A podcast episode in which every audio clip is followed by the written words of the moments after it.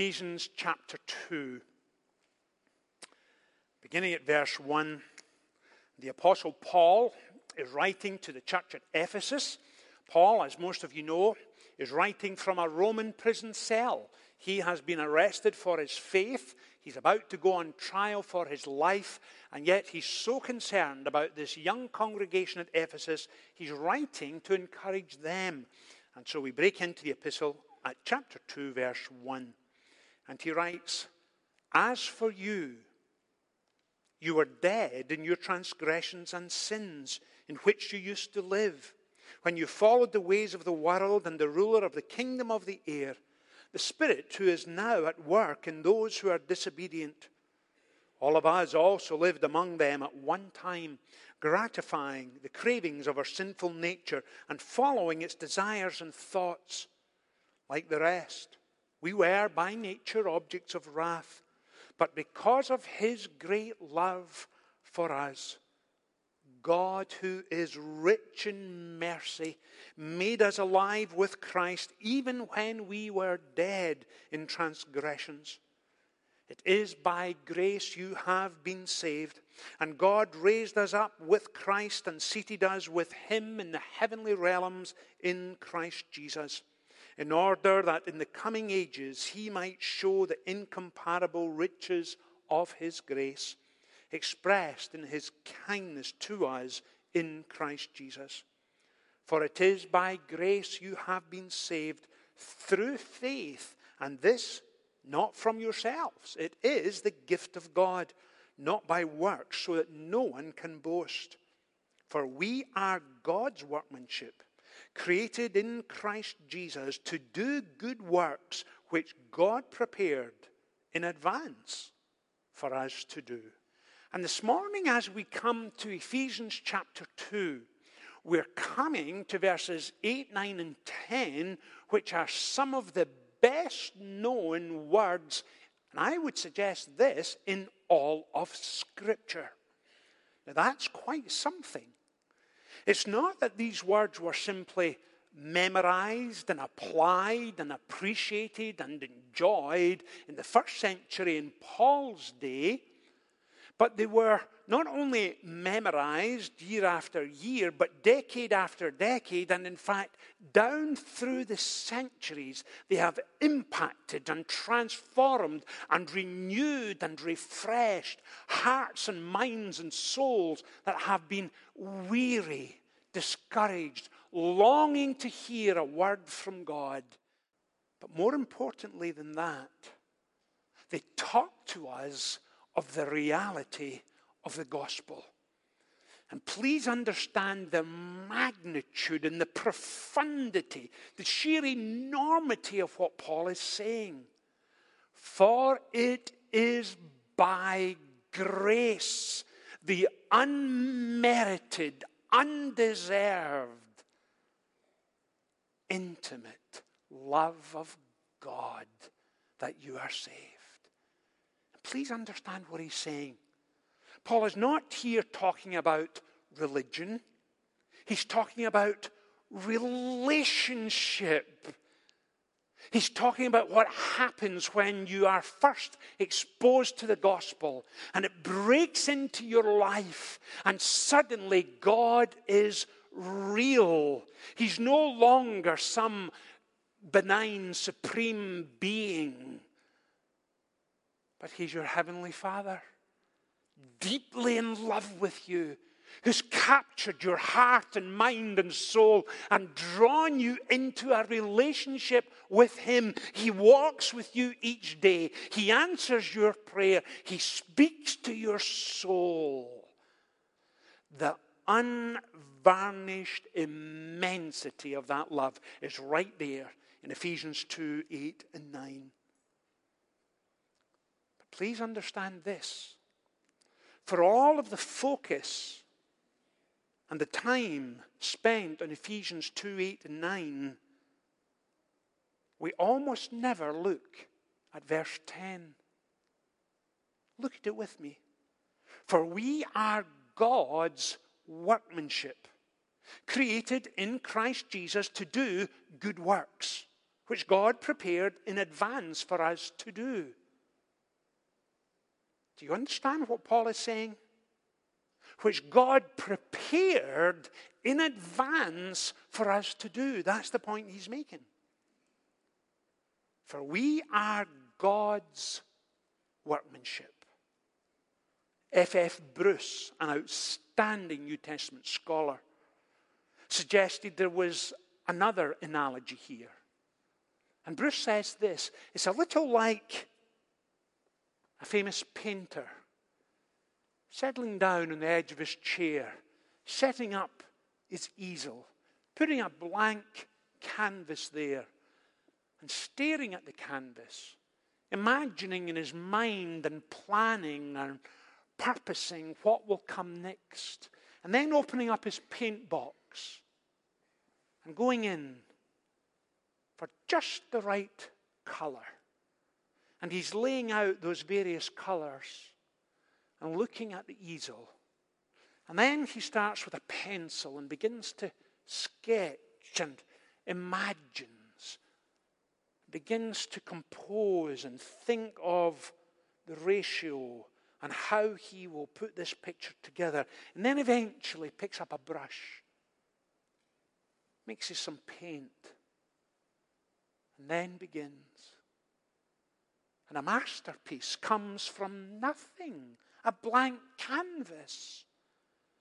That's what Paul means. He picks you up. He loves you. He exposes you to His will. And He creates in you this masterpiece. And guess what? It's for the rest of your life. And sometimes He'll bend down into that paint box and pick out dark paint and browns and greys. And he'll begin to use those dark colors.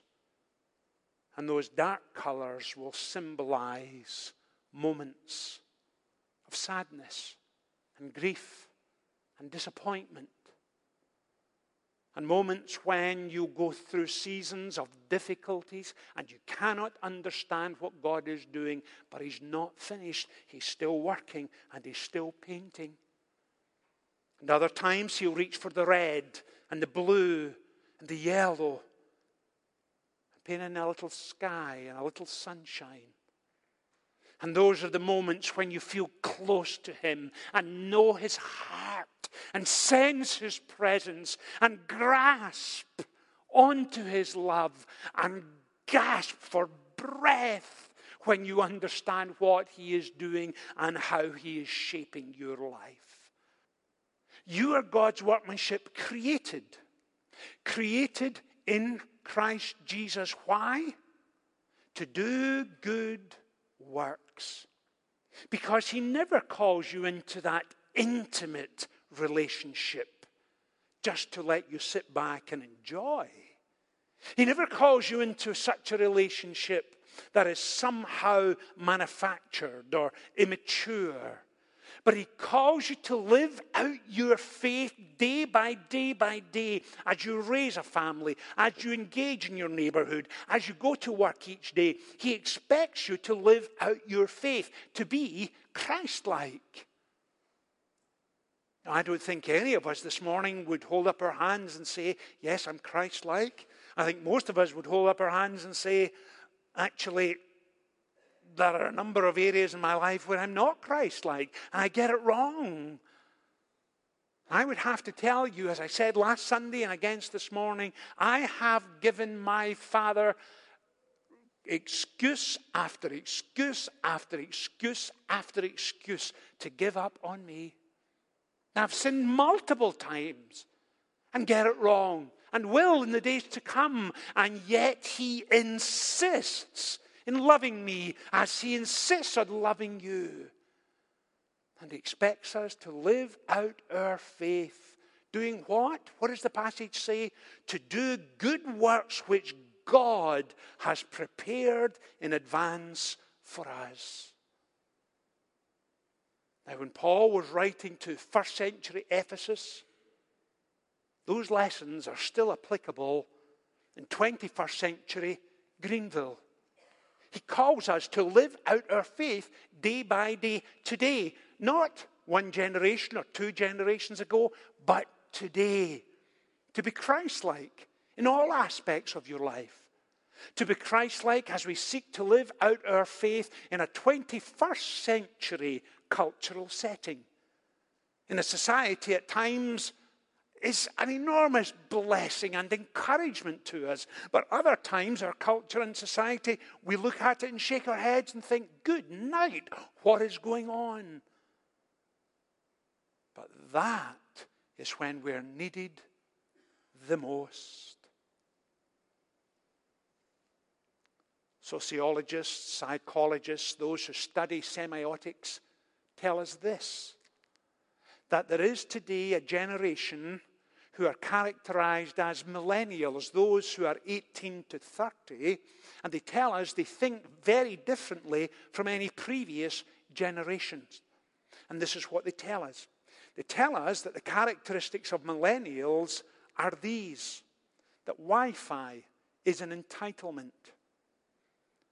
I was traveling with my son recently, who's 30, so he just makes it into the millennial group and we checked into a hotel in Egypt. And as we were walking up the stairs together to check into a room, he didn't ask what time was breakfast the next morning. He said, Dad, did you remember to get the password for the Wi Fi?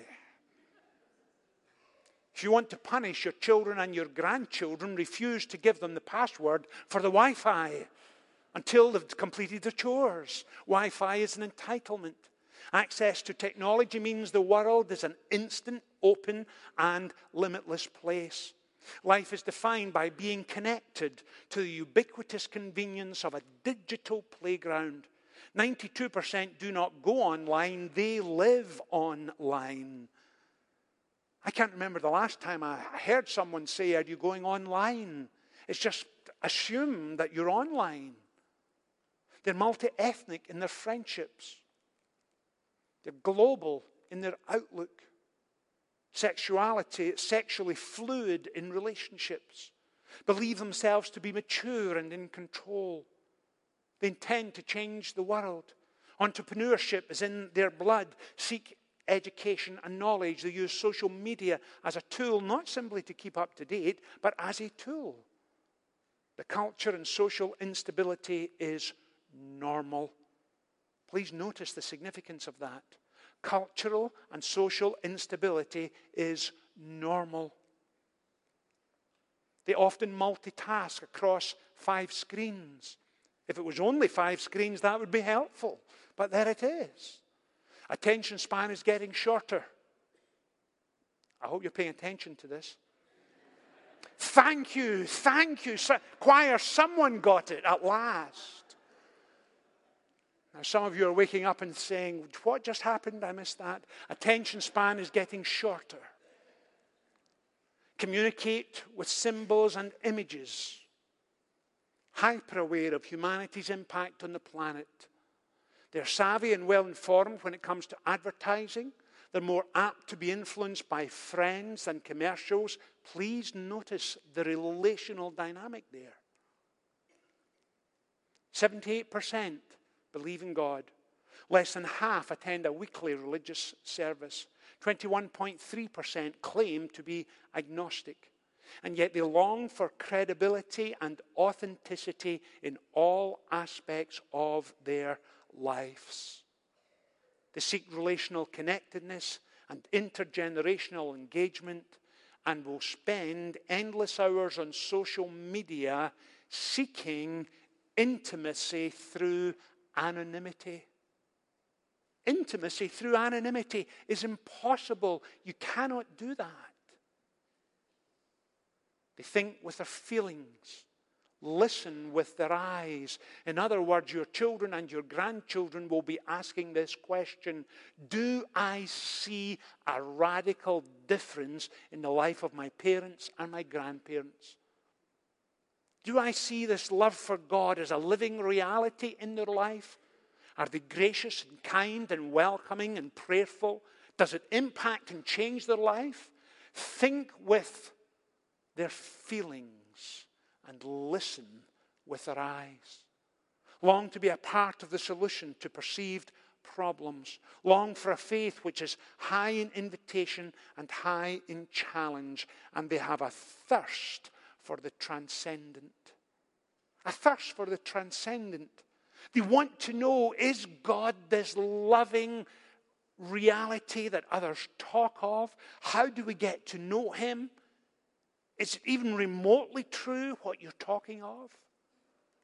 We have a generation that's full of life, vibrant, exciting, wonderful to know, who are looking for genuine answers, who have got it so right in so many aspects, but in other areas are needing the help and encouragement and the relational connectedness that parents and grandparents have to offer. It is very real, very real. And if you are saying, Richard, how do we as a church, how do we as a community of God's people speak into that culture and society? Where do we begin? Well, please watch your screens.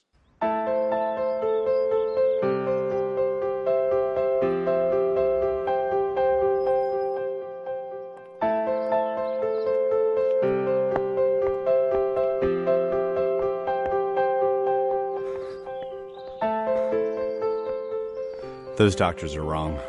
They don't know what they're talking about. I eat right. I exercise. There's no way I have cancer.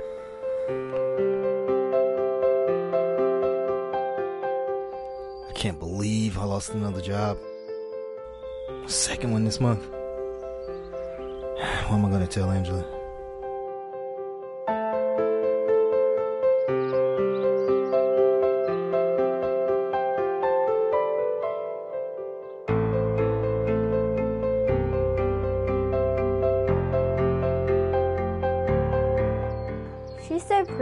Can't I look like her? I bet Billy would like me then. Nobody's ever gonna love me.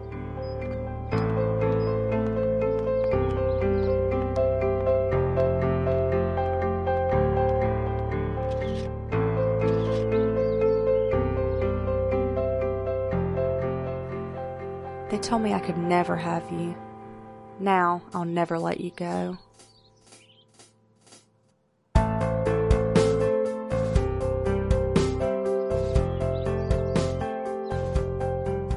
God, why can't I have a baby? Don't I deserve to be happy too?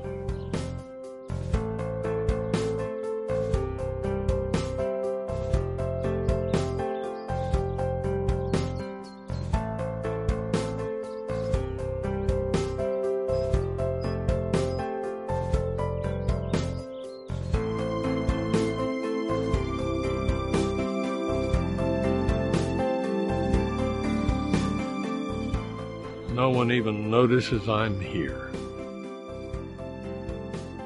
I wonder if anybody would even care if I died.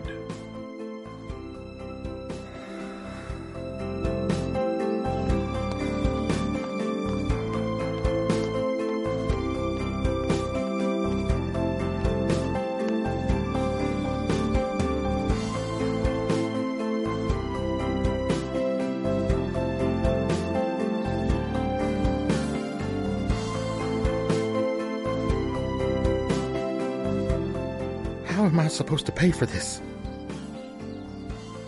I've got to get this gambling under control. I need help.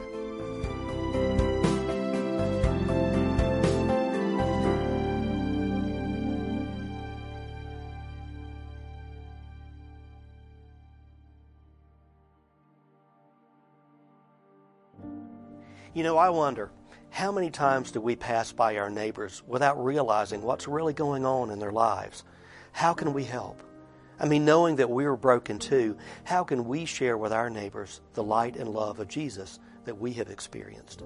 The truth of the matter is, we need an adequate space, a launching pad to both equip ourselves to go out into the world and a safe place in which to invite our neighbors, where we can make these encounters happen and invest in them. We need a new and expanded facility for at least two reasons. First, we need a larger common ground to meet people from our community, to hear their stories so that we might carry their burdens, as Paul instructs us in his letter to the Galatians. How many of us have experienced our cramped hallways, limited gathering spaces, a children's ministry that is scattered all over our campus, and a youth floor that is bursting at the seams? We can improve all of these things simply with a new campus design. Secondly, we need adequate facilities where we can gather together to be equipped with the Word and refueled by the Holy Spirit for the missional journey that we are on as a congregation. We see from the example of the early church in the book of Acts that they practiced a regular rhythm of gathering throughout the week at homes around the city and then on Sundays in the synagogue or the temple. In this way, God's people were scattered out into the world and gathered in from the world so that the people around those early Christians could see them united in a common cause, where they could find new friends, share in worship of the one true God, and parents could augment the spiritual development of their children. We need a new facility not so that we can go to church as if church is a place, but so that we can learn to be the church. Because you know, church is not where you go. Rather, at the end of the day, it's who we are. And we are the people God has called in this city at this time to acknowledge, listen to, and encourage those who are all around us, desperately needing the love of Christ, just like we do.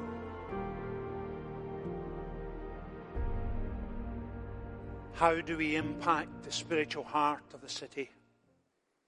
We do it quite simply by being Christ like. Back in the fourth century, St. Augustine wrote these words Because you made us for yourself, our hearts are restless until they find rest in you. In the video moments ago, we saw folks experiencing the frustration of a wrong diagnosis. Someone else saying, I'm unloved and uncared for and unnoticed. Someone else just lost a job. Someone else wrestling with infertility. How do we impact a large, growing, dynamic, vital city?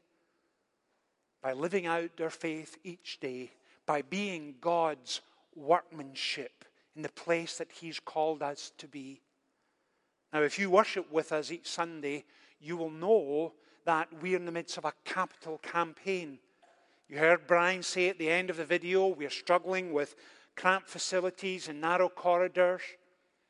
And you're aware of all that we are doing in terms of focusing on new facilities.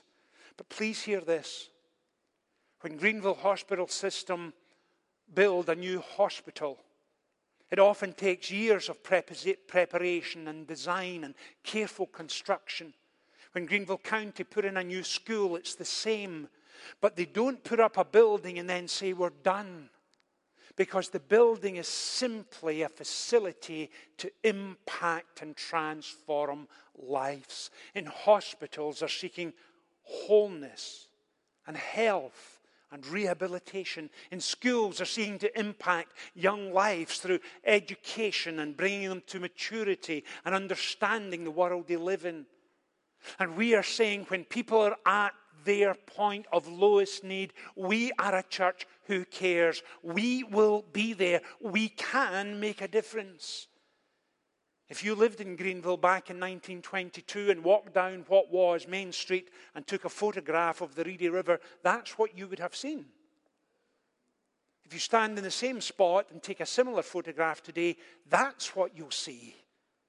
Our city fathers have done an outstanding job at the redevelopment of the city. It is our day, it is our time. We are called for this generation to engage with the works that He has prepared in advance for us to do.